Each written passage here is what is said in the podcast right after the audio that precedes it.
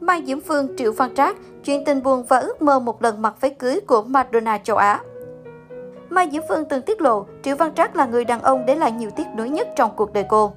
Là một nghệ sĩ luôn biết cách truyền tải đến cho người khác yêu âm nhạc nhiều sắc thái tình cảm khác nhau qua giọng hát trời phú của mình.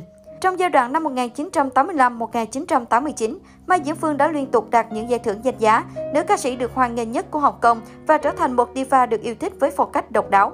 Những nhà phê bình thời bấy giờ đã dành cho Mai Diễm Phương vô số lời khen ngợi.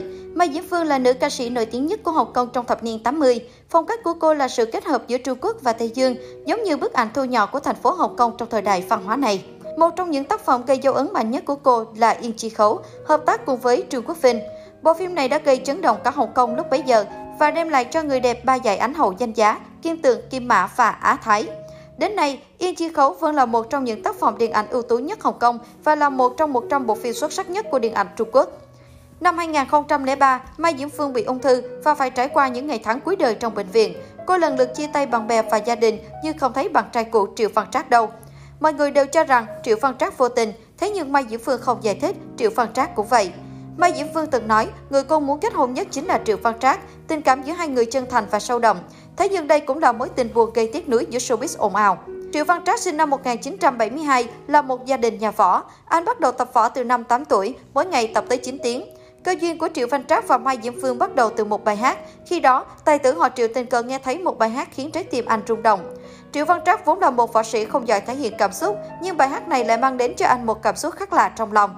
Đến sau này, anh mới biết đó là ca khúc Trẻ đôi núi bằng của Mai Diễm Phương. Năm 1995, Triệu Văn Trác gặp Trương Quốc Vinh khi đóng phim Kim Ngọc Mãn Đường. Trong một lần theo Kaka đi dự tiệc, tại đây, Triệu Văn Trác đã có cơ hội gặp và ngồi đối diện với Mai Diệm Phương. Đi vào Hồng Kông chia sẻ mọi thứ giữa hai người diễn ra rất tự nhiên, không mất nhiều thời gian để giới truyền thông chụp được ảnh cả hai đang đi nghỉ ở Campuchia.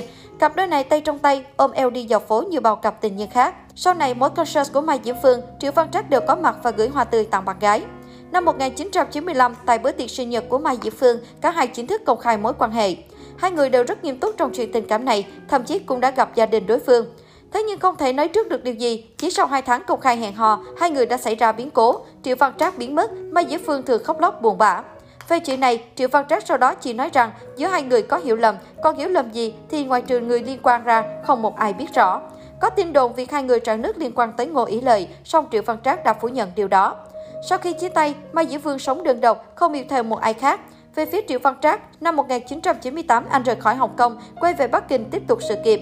Năm 2002, khi Mai Diễm Phương trong giai đoạn cuối của bệnh tật, cô đã đến Thượng Hải để gặp Triệu Văn Trác và ôm anh lần cuối. Trong buổi biểu diễn cuối của cô vào năm 2003, Triệu Văn Trác cũng có mặt. Cô nghẹn ngào tâm sự. Tôi là một ca sĩ, diễn viên. Đây không phải là lần đầu tôi khoác lên mình chiếc váy cưới, nhưng chưa bao giờ nó thuộc về tôi thực sự. Có lẽ đó là điều tôi tiếc nuối nhất trong cuộc đời mình. Triệu Văn Trác cũng rơi nước mắt khi nhìn thấy bạn gái cũ mặc váy cưới đứng trên sân khấu.